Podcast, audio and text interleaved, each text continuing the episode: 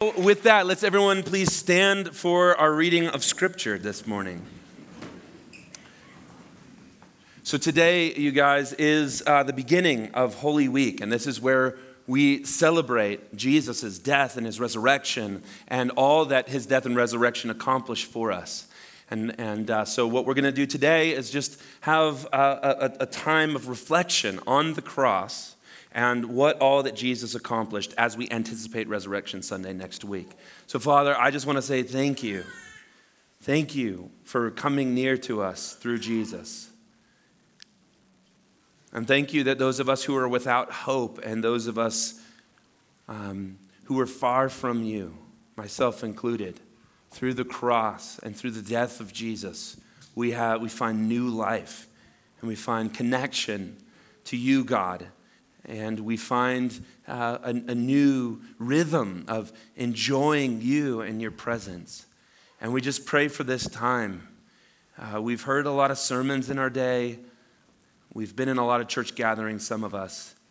But what we really honestly want and what we seek after this morning is we want a connection with you. We want to hear from you. And we want to be deeply formed and transformed by you. So, would the truth of your word do that work today? Would you minister to us in Jesus' name? Amen.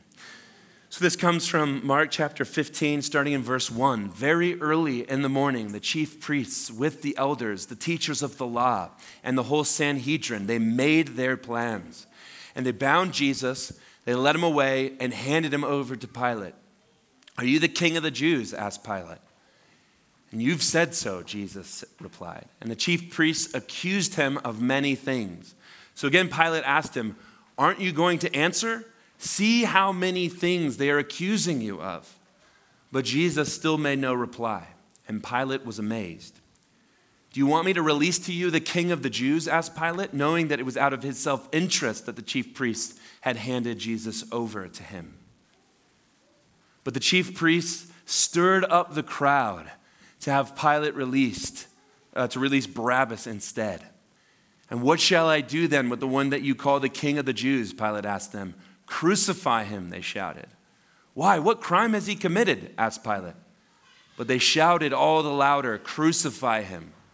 And wanting to satisfy the crowd, Pilate released Barabbas to them, and he had Jesus flogged and handed him over to be crucified and they put a purple robe on him, then twisted together a crown of thorns and set it on him.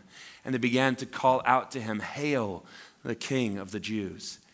And when they had mocked him, they took off the purple robe and put on his own clothes on him, and then they led him out to crucify him.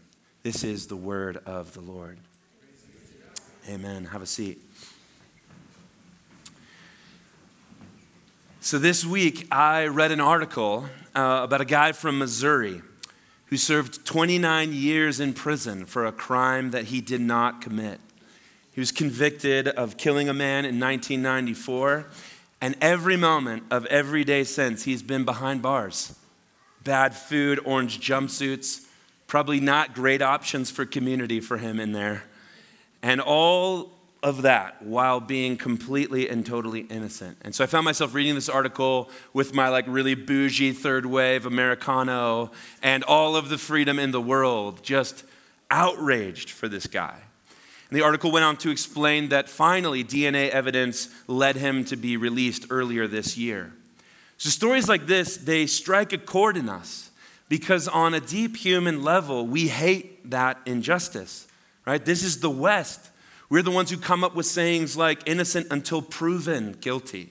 And we care, I hope, a lot about uh, people, all people, uh, getting basic human rights and the dignity and the humane treatment of every human being under God. So we want to live in this world where the bad guy gets caught and the good guy gets to live his dream. Except that's not really at all what happens in the story of Jesus. This is a story where a guilty man is set free and an innocent man is put to death. When you think about it, there was nothing really fair about Jesus' crucifixion. He's being treated with extreme prejudice. And if this were happening now, we would all like march down to the courthouse just a few blocks from here and we would fight it. But somehow, still, the Bible calls this the good news. The Bible calls this the good news. And more than that, this is where the whole biblical plot line finds its crux, Latin for cross. This is where the story finds its climax. It's all been leading to this the wrongful conviction of a Jewish carpenter turned rabbi. And somehow, through his willingness to accept the unfair treatment, the punishment of the cross, that means that through that willingness that Jesus has to go to his cross, the power of God has broken into the world, and in him we are forgiven and saved and made new. One scholar on the book of Mark put it like this This is the day the earth nearly stood still from Mark's view, we are at the fulcrum of time and history. Now, before you say, yeah, of course, the crucifixion, I'm already a Jesus follower. I'm deeply grateful for Jesus dying on the cross for me. I've sung all the songs, I've watched the movie or whatever. What more could there possibly be to, to talk about? Um, at the risk of sounding smug, lots. There's still lots to talk about when it comes to the cross. See, the scandal of the innocent man dying a criminal's death, it's not over. The scandal remains to this day for you and me because we cannot take the high ground and say, you know, we would fight and condemn the injustice of Jesus' death. It's actually the opposite to that. We trust in his death, we celebrate his death, and we even define our whole lives by it.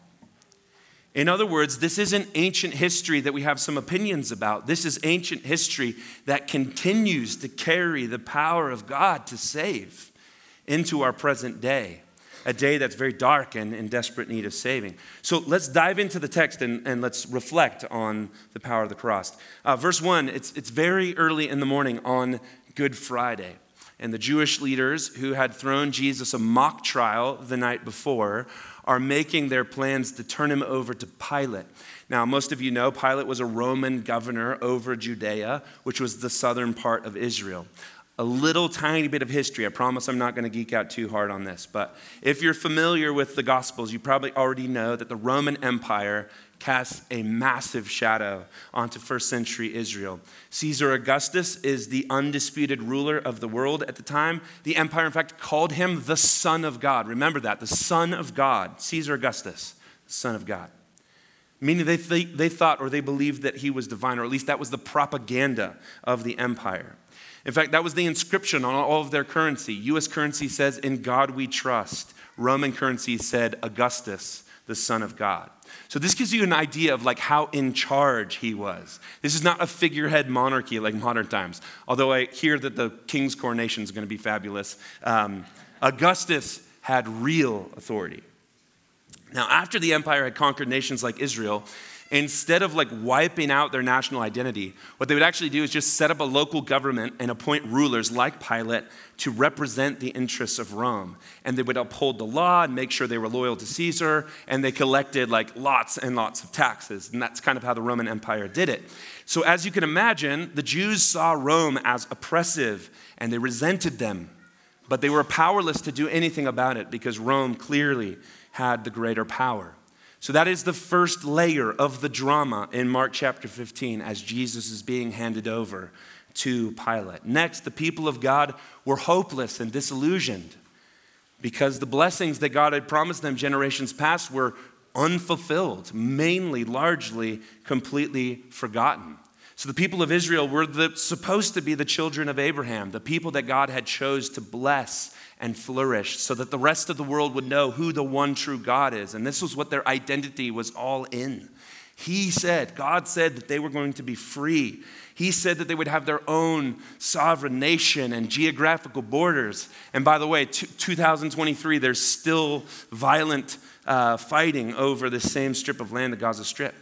So maybe you can relate or enter into the thought world of the first century Jewish person. This feeling of being overtaxed, or that life isn't what you hoped. And you wonder, where is God? Where is He in all of this turmoil that's going on around me? Not to mention, uh, Jesus' trial before Pilate, it happens during the Passover feast. And uh, so the Sanhedrin, the Jewish folks, had broken all kinds of laws in order to throw Jesus this mock trial the night before. But the Passover feast was the Jewish holiday to end all other holidays. It was when they celebrated God rescuing them from slavery in Egypt and the beginning of their journey to the promised land. And so it was supposed to represent God's miraculous power to save them. So, Passover time each and every year was like freedom time. They prided themselves in being God's chosen people, and they were looking forward to God's ultimate salvation. Except they couldn't really say that during the time of Jesus, during the first century, without the sting of painful irony.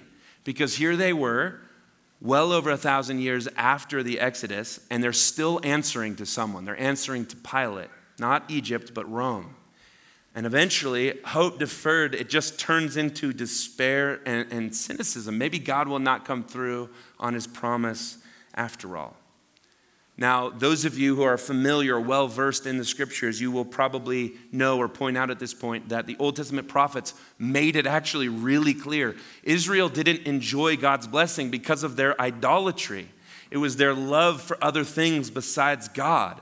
And we can fall into that same, uh, same temptation too. In fact, this is why we've called this year, 2023, the year of undivided devotion, wholehearted worship to God, because idolatry can creep into our lives as well. Our desires for things like success or power or wealth or popularity, they get in the way of our love for Jesus. So it's not so much that God withholds himself during times of idolatry, but that he himself is our blessing and when we love other things, if I lost you, come back to me. When, when we love other things out of proportion to our love for Jesus, then we just end up missing out. But when we have rightly ordered love, first Jesus and then everything else, then we experience life to the full, as Jesus puts it peace, joy, hope, and all the rest. So, because God is good, even though Israel is worshiping idols, he doesn't abandon them. Actually, what he does is he promises again, he promises to bless them again through the prophets. He says, The way I'm going to bless you is by sending the anointed one, or the Messiah, or the king to restore all things. And the Messiah would come from the family of Abraham and pull everything that's not right with the world into alignment with God's vision that God had promised generations before. So, this is why the plot is sort of thickening now as Jesus is appearing before Pilate. Because Peter and some of the first disciples, they were putting it together. Jesus isn't just a rabbi, he's the Messiah. He even claims himself to be the Messiah during his mock trial the night before.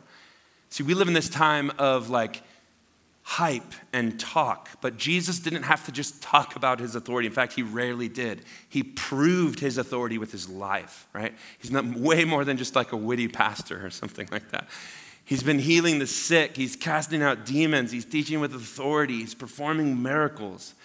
And the critics, they want to sort of discredit him, but his manifest power cannot be denied.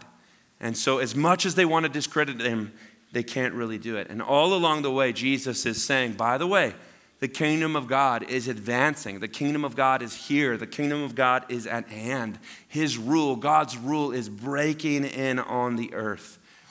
And as a feature, an element of Jesus' power and ministry, everywhere he goes, opposition is just popping up next to him, right and left demonic powers, hatred, rejection by the religious leaders, things like this.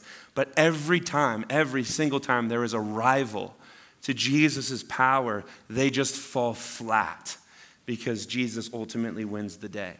So, for the early adopters, the first disciples, the ones who could see it or chose to see it, hope in God's promise was awakening in them again. There was a sense of cautious optimism and what's more, if you were privy to like the teachings of the Old Testament, when you hear the announcement from Jesus' mouth that the kingdom of God is at hand, you would also be hearing this other reality that all other rival kingdoms, Rome included, are being defeated, and God's reign of peace is here at long last.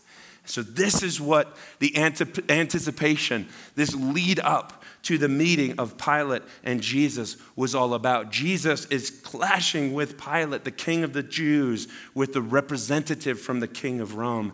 And maybe, just maybe, Jesus will have victory over Augustus too. or at, least, or at least this is what the first disciples would have hoped to see. But look at verse 12. It's not at all what the first disciples would have wanted to see. What shall I do? Then with the one you call the king of the Jews. Crucify them. They shouted. Why? What crime has he committed? asked Pilate. They shouted all the louder, Crucify him. So, wanting to satisfy the crowd, Pilate released Barabbas to them. He had Jesus flogged, handed him over to be crucified. Not exactly the story that the first disciples would have hoped would come out of that clash with Pilate.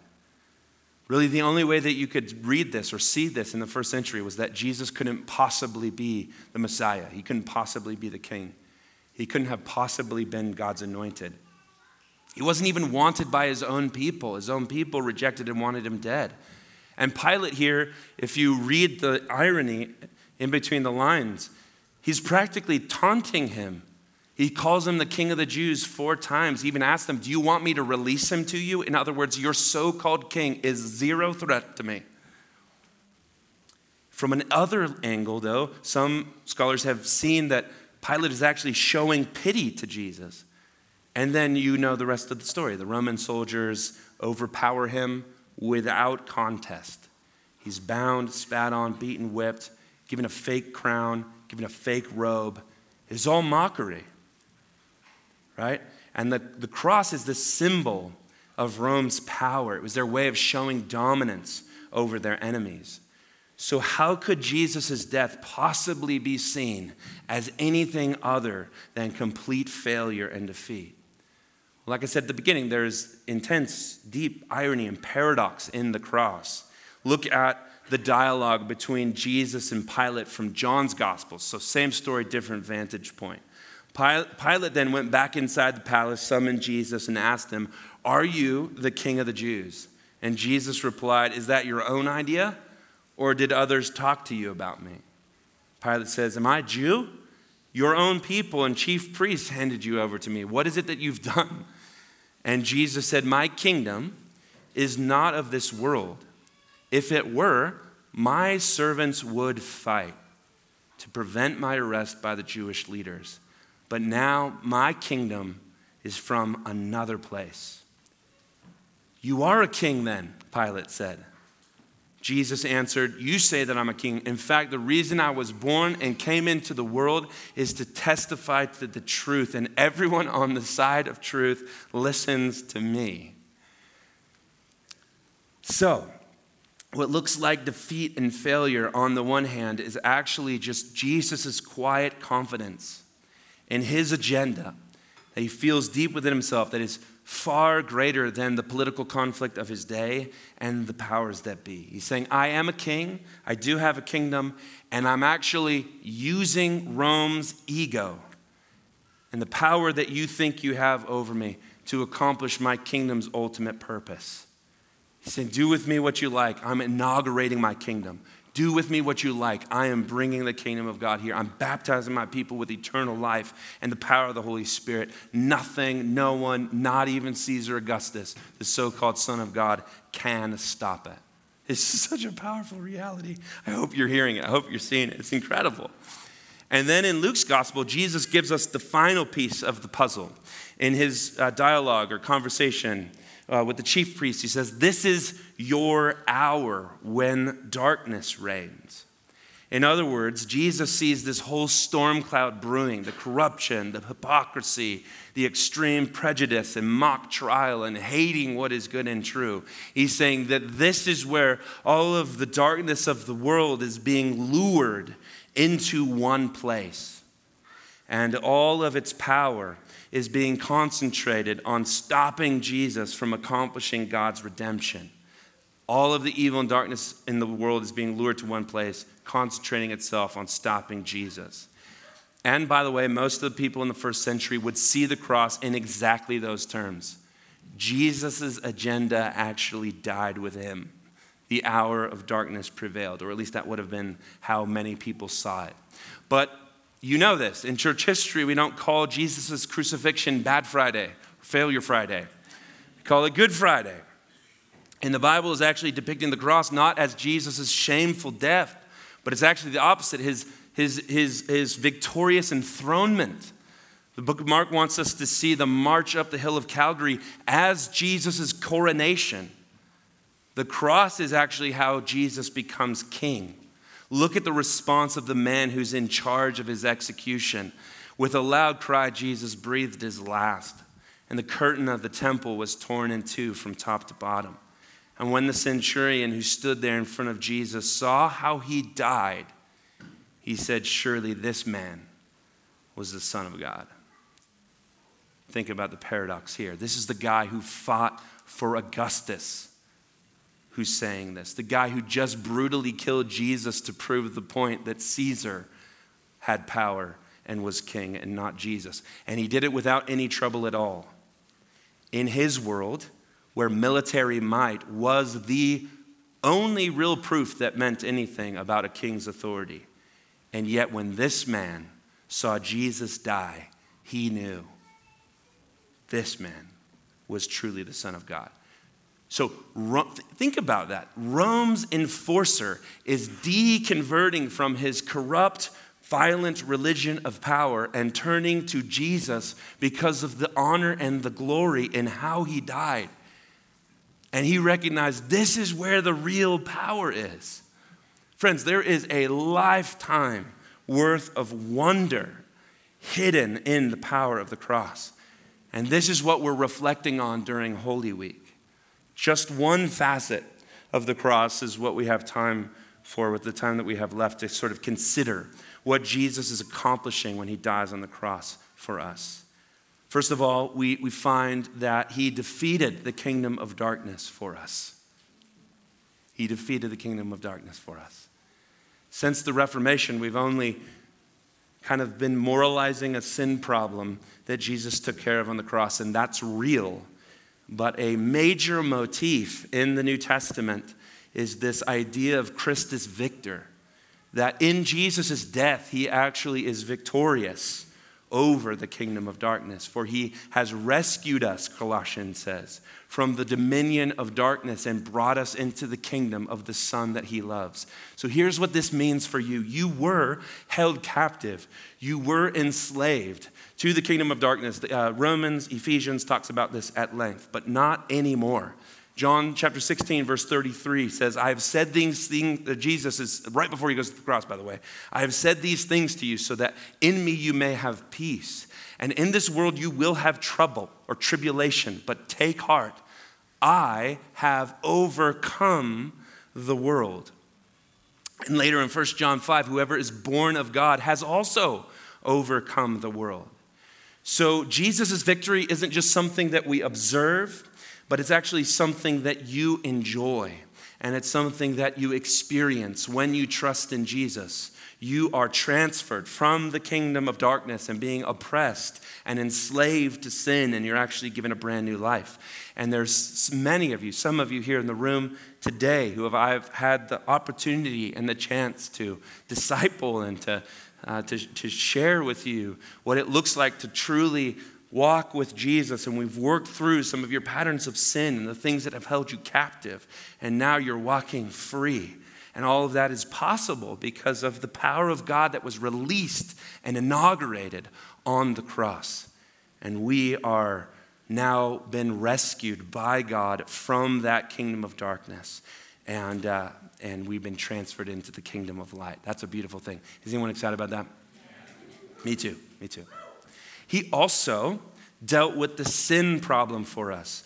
Check out 2 Corinthians 5:21. He made him who knew no sin to be sin on our behalf so that we might become the righteousness of God. There's a whole teaching in that, but this is another thing that God has accomplished for us on the cross. John the Baptist, when he first saw Jesus at the beginning of his ministry, about three years before he went to his cross, he said, Behold, the Lamb of God, the one who takes away the sin of the world. So, no matter who you are, regardless of how moral we are relative to others in our sphere or whatever, we all have sin that needs to be atoned for and needs to be forgiven. And Jesus on the cross, he absorbed the, the consequences of my sin so that I could be forgiven.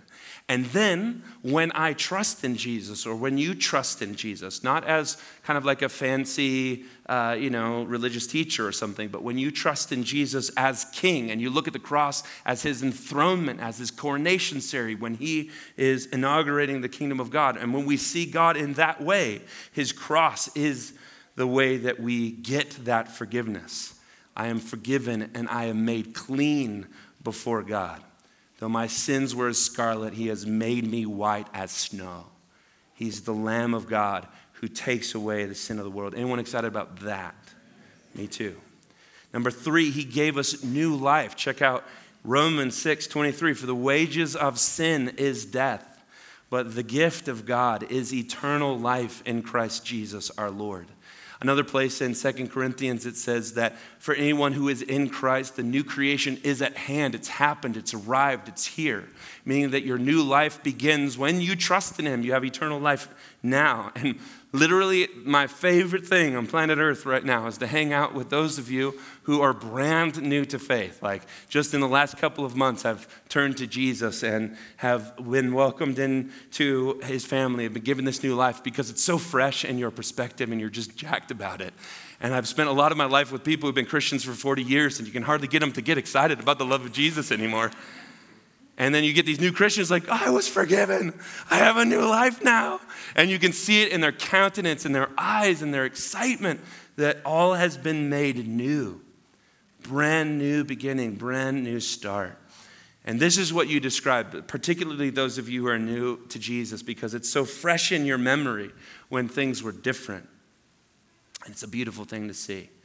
Another thing that God has done for us is He has made us a part of His family. Check out John chapter 1, verse 12. It says, Yet to all who did receive Him, to those who believed in His name, He gave them the right to become children of God. So we don't just need forgiveness of sin. Okay, thank you, God, for forgiveness of sin. I will take it from here. I got my ticket to heaven punched, and I'm good for, for, for, for now. We need much more than forgiveness. We actually need to belong in a community of love. Jesus calls that the family of God. And the cross represents the reclaiming of that family, again, back from the grips of evil and death. And it also represents the beginning of our adoption into the family of God, or I should say, the potential or the possibility of your adoption into the family of God. And to all who did receive him, who those who believe in his name, he gave the right to become children of God. So Jesus reclaimed that for you on the cross. Before you were far off, you were a wanderer. You, you, had, you were uh, fatherless. And now you have been brought into the family where you have the Father. He's reclaimed that for you on the cross. This is one of the beautiful things that God has accomplished for us. Much, much, much, much more that He has accomplished for us on the cross. And that is really just one little facet of what God accomplished on the cross. For the sake of time, I also want to talk very briefly on how the cross also changes us. So the cross accomplishes for us all of these wonderful realities that I just explained to you, but it also changes us. It transforms us into people of gratitude. I want to start here. If you're hearing this message right and you are a Jesus follower or you're like on the precipice of, the, of, of a Jesus follower, what should be filling your heart right now is an overwhelming sense of gratitude. See, the love of Jesus is astonishing. It doesn't make sense, it does, doesn't pencil out the way that Jesus loves you. Ephesians tells us that in the ages to come that he's still going to be uncovering and revealing the riches of his grace and his love and his kindness towards us in Christ Jesus. It says that God is love, in him is no darkness at all, meaning that the love of God is just like nature or, or, or, the universe or something like that. Just when you think you've exhausted it or understood it, like you've seen all that there is to see, you discover that there's actually something else. There's something more that's more breathtaking than everything before it. And when you experience this kind of love from God, it deeply changes you. And see, this is one of the reasons why we need to take the scandal of the cross and like let it be in the present day with us. Because when we do, We're actually saying, No, Jesus, please don't step aside from the cross. Please do. Let the nails pierce you. Please do. Accept the unfair, unjust, like wrongful conviction. And please hang there for me. Please die there for me. And the Bible tells us that it was because of his love that he endured that for us. And then he calls us to be people who live in accordance with that love. Um, Paul says that the love of Christ, it actually compels us. So the way the reason why this makes us a people of gratitude is because we see our lives through that lens that we would not be who we are, we would not be children of God, we would not be righteous, we would not have hope if it were not for the sacrifice of Jesus. So that becomes the lens that we look through and see all of life from. See, the problem with just adding Jesus to our already westernized, Americanized vision for life is that we might acknowledge the cross, but we don't live through the lens of the cross. And we need to do that we need to make Jesus our true king. And we need to make the cross the orienting vision of our entire life. And as we do, we see this great hope and this great uh, sense of gratitude just overtake us. So if you've been forgiven and you are still lacking true joy and you complain all the time and you are always thinking and complaining and grumbling, then you need to consider that you you, you, you may not be allowing the love of Jesus to inform and shape your attitudes. And that is uh, not the disposition or the attitude of someone who's been changed and made new and given a new life by Jesus. Grumbling and complaining is a surefire, uh, dead giveaway, warning light on the dashboard that you don't have Jesus' cross and what he's done for you as the orienting vision of your life. I say this to a group of mostly millennials who I am a part of this generation. We tend to grumble and complain about all kinds of things. And listen, I get it. Your life is not exactly what you want it to be. And there's lots of things you wish were different. You have anxiety, you have depression, you have things that have been taken from you, you've gone through suffering and hardship. All of that is true. And I don't want to take away from that at all.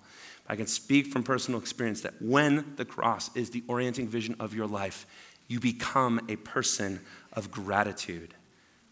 And I believe that you can't honestly serve God in His kingdom. You can't actually relate to Him with any sort of consistency or vitality or excitement if you are not a person of gratitude. Which is why um, I start my day, and I recommend each of you start your day with a gratitude practice. Before you look at your phone, check out your work email, or get on to working out, or whatever the first thing you do is at the beginning of every day, before all of that, before your cup of coffee, even, uh, have a moment of gratitude. And by that, I just mean locate in your heart something that you know God has done for you, or something about his character. And it might be something as simple as taking a glance at the cross and remembering what God has rescued you from and all that God has accomplished through the cross. And let that be the first thing that you express to God in the mornings. It might be two, three minutes of silence, locating gratitude, and then saying, Jesus, I thank you for blank. That is the way you start your day. That is the way to start your day is by being grateful to what God has done. And over time, not right away, but over time, after months and maybe at most a year, if you practice that practice, gratitude practice, then all of a sudden it becomes very real and natural to you. And this is actually the way that you begin to see yourself in the world. Is that, you know what? Nothing of true, real, eternal value can ever be taken from me because the Bible says that I am loved by Him and I have eternal life in him. We need to become people of gratitude. I feel this very urgently within me as your pastor. We also become people who follow the way of the cross. We're almost there. We follow the way of the cross. Don't let the Christian art on Etsy fool you, okay? we are not trusting in a domestic, gentle, vision for life. Make no mistake, your eternal life was won through agony and blood and wrath. And Jesus endured the valley of death to win you back. So just because it feels nice to receive, still, it cost Jesus a great deal. And these are one of the reflections that we meditate on during the Holy Week. When we accept Jesus' invitation to follow him, we are also accepting the joy and the glory that comes with that. And we are also accepting the suffering that comes with that. Check out uh, Romans chapter 8, verse 15 through 17. The spirit you receive does not make you slaves, so that you live in fear. Rather, the spirit you received brought about your adoption to sonship, and by him we cry, Abba, Father. And the Spirit Himself testifies with our spirit that we are God's children. Now, if we are children, then we are heirs, heirs of God and co heirs with Christ. And this is where we like to stop. But notice that's not a period and the change of tune. This is the next phrase connected to the exact same thought. If indeed we share in his sufferings, in order that we may also share in his glory. Meaning that when you follow Jesus, you identify as a person of the cross. And the first generation of Jesus' followers knew exactly what it meant for them to confess Jesus Christ as Lord. On the one hand, it meant treason against the Roman Empire. And on the other side, it meant claiming a false Messiah to the Jews, both of which would have gotten them exactly where it got Jesus, and all too often it did. 11 out of the 12 apostles were martyred. So, by comparison, the Pacific Northwest is not that bad. For one, Roman soldiers are way more threatening than hipsters are. Just like, it's just a fact. I mean, cyberbullying is not a joke. In fact, it's really not a joke. But it's not the same thing as being burned at the stake, okay? And that said, in some ways, we are living in a very hostile host culture to the way of Jesus. I've heard many stories, even just this week. A growing number of people in the West are, are, are hostile towards Christianity. They think you and I are part of the problem meaning following Jesus where you go to work or where you're at where you go to school. It could involve a fair amount of rejection and misunderstanding, maybe even being falsely accused as a bigot or religious fanatic or whatever. So sometimes we want to just follow Jesus as long as there's enough upside or as long as it's popular um, amongst our friend group or something like that. But remember, Jesus was alone on Good Friday. He was in anguish, being ridiculed and punished even though he's innocent. No one understood what he was doing or why he was doing it, and yet it was the day that changed everything. And the fulcrum of all of human history and all of our lives find their meaning and center from his death. What if Jesus was concerned with the easy road or traded his vocation with what was popular or did what Peter felt he should do? Peter pitched him an idea that was contrary to the will of God, or the zealots who thought he should form some sort of rebel militia? Or what if he caved or tried to reason or barter with Pilate?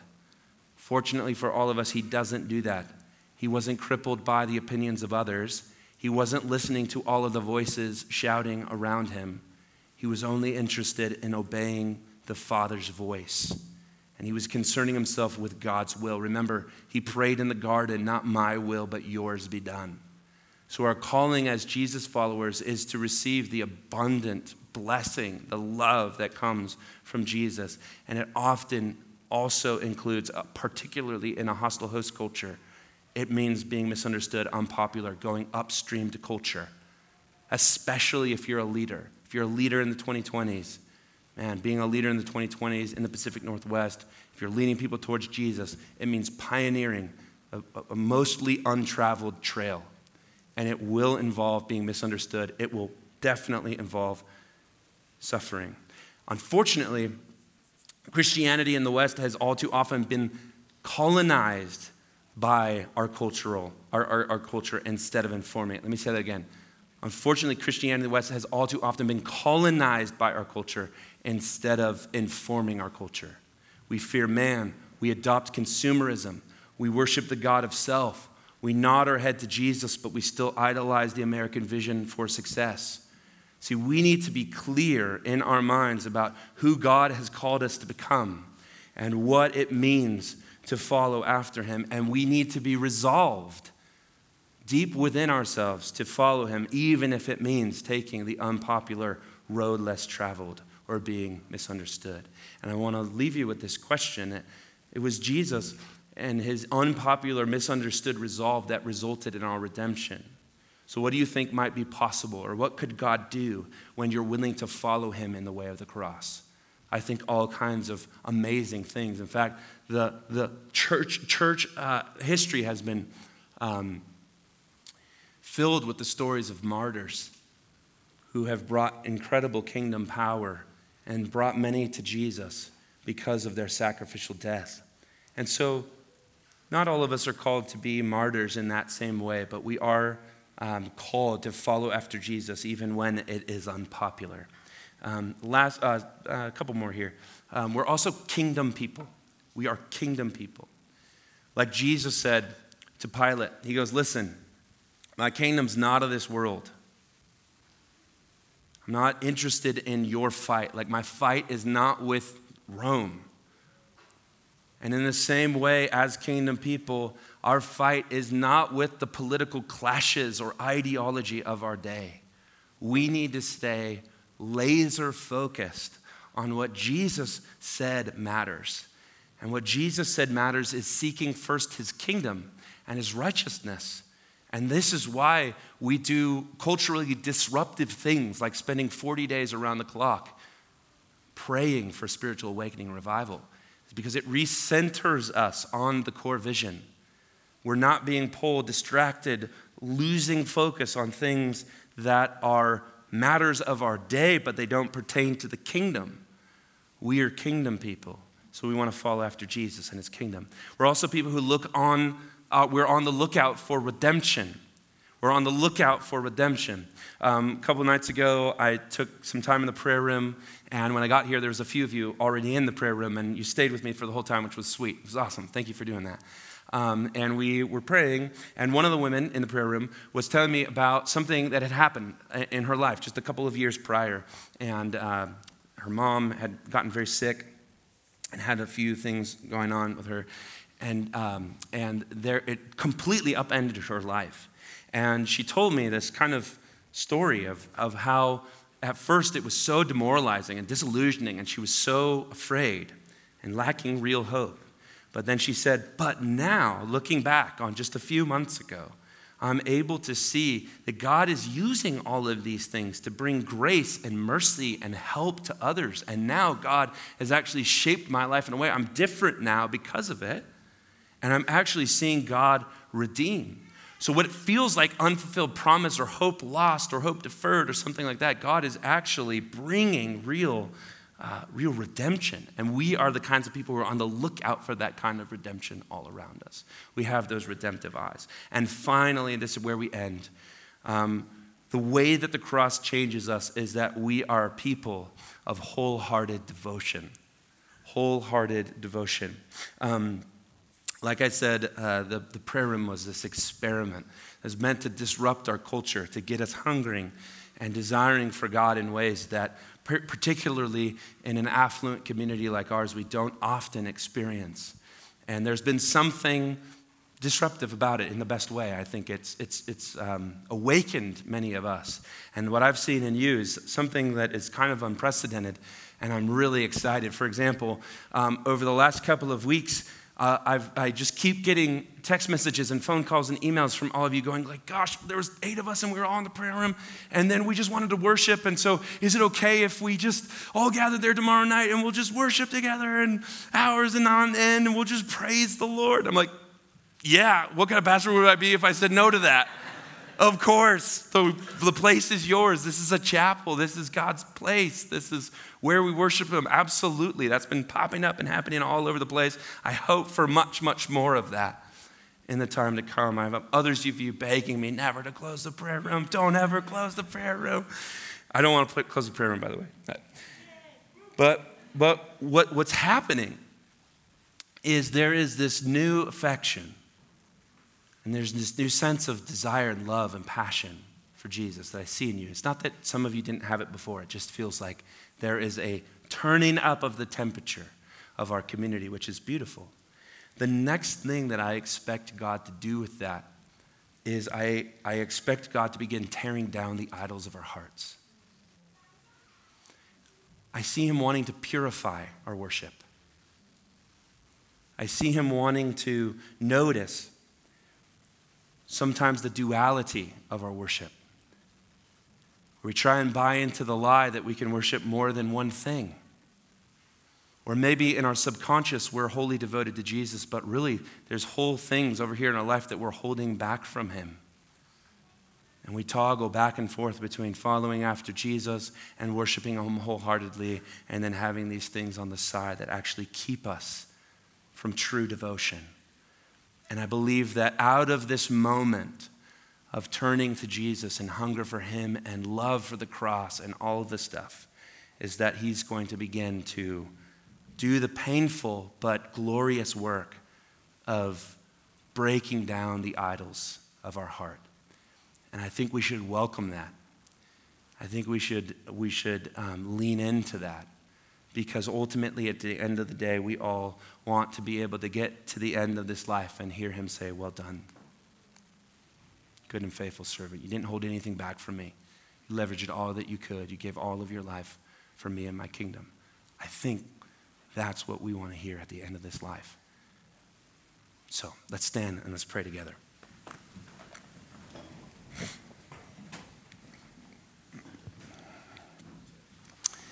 Thank you, Jesus,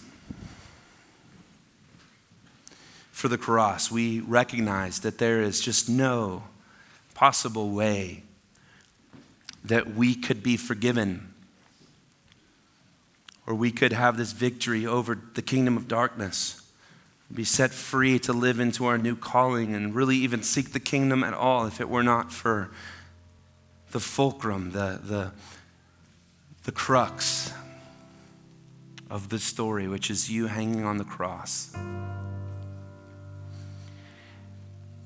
And so we just want to be the people who respond to that, respond to that generous love that you've poured out. Before we move on, I, I just want you to take a moment, church, to visualize the Lord hanging on the cross.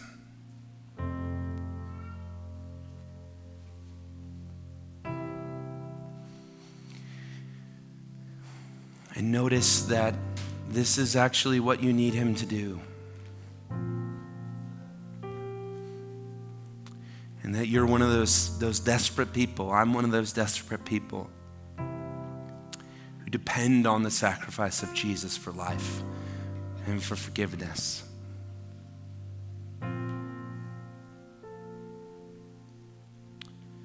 And now let's just respond as people of gratitude.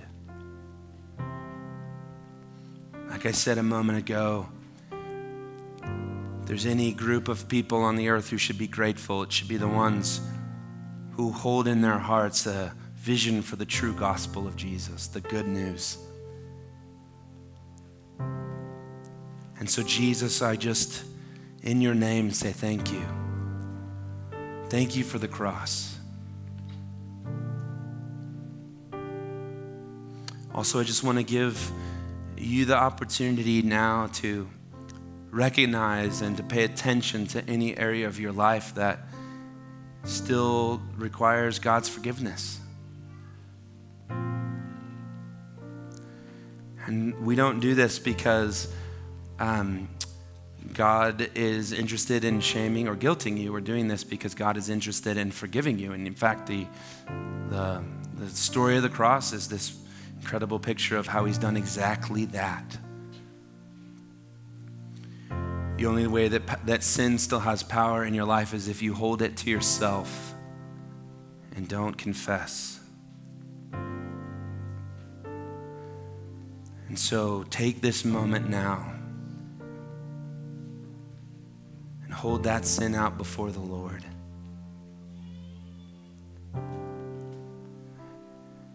And ask Him, will the cross cover this too? Will the cross take care of this? behavior, this sin, this thing I'm ashamed of. The cross take care of that. And just pay attention to how the Lord cleanses you and makes you clean and forgives you completely.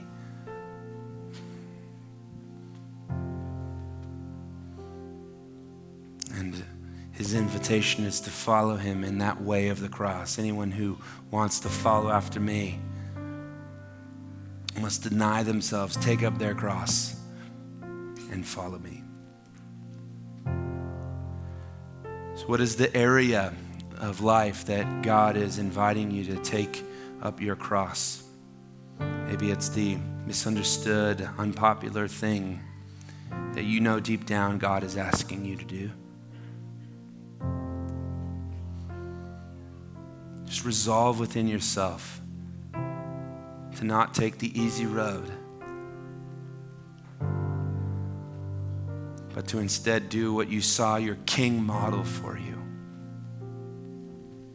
doing the hard things well,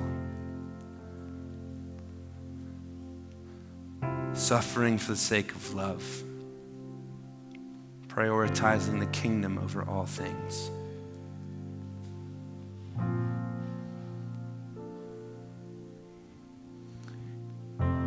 Thank you, Jesus.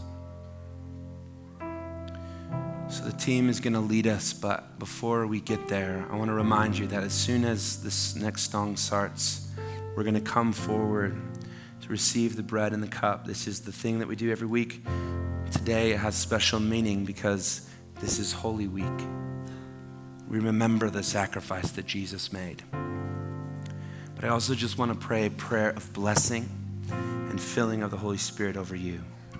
So, God, I thank you for my sisters and brothers. And in the name of Jesus, I pray that you would be with them as we respond to you. As we worship you, you alone get the glory and the honor and the praise. And here we will be found not as people who complain or find things to grumble about, but as people of true gratitude for all that you've given. We pour out our hearts in praise to you, God. And as we pour out our hearts in praise, I pray that you would bless, make whole, that you would heal areas of our lives that need that healing.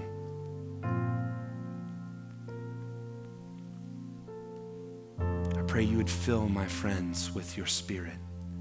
In Jesus' name we pray. Amen. Amen. All right, let's sing. The tables are open.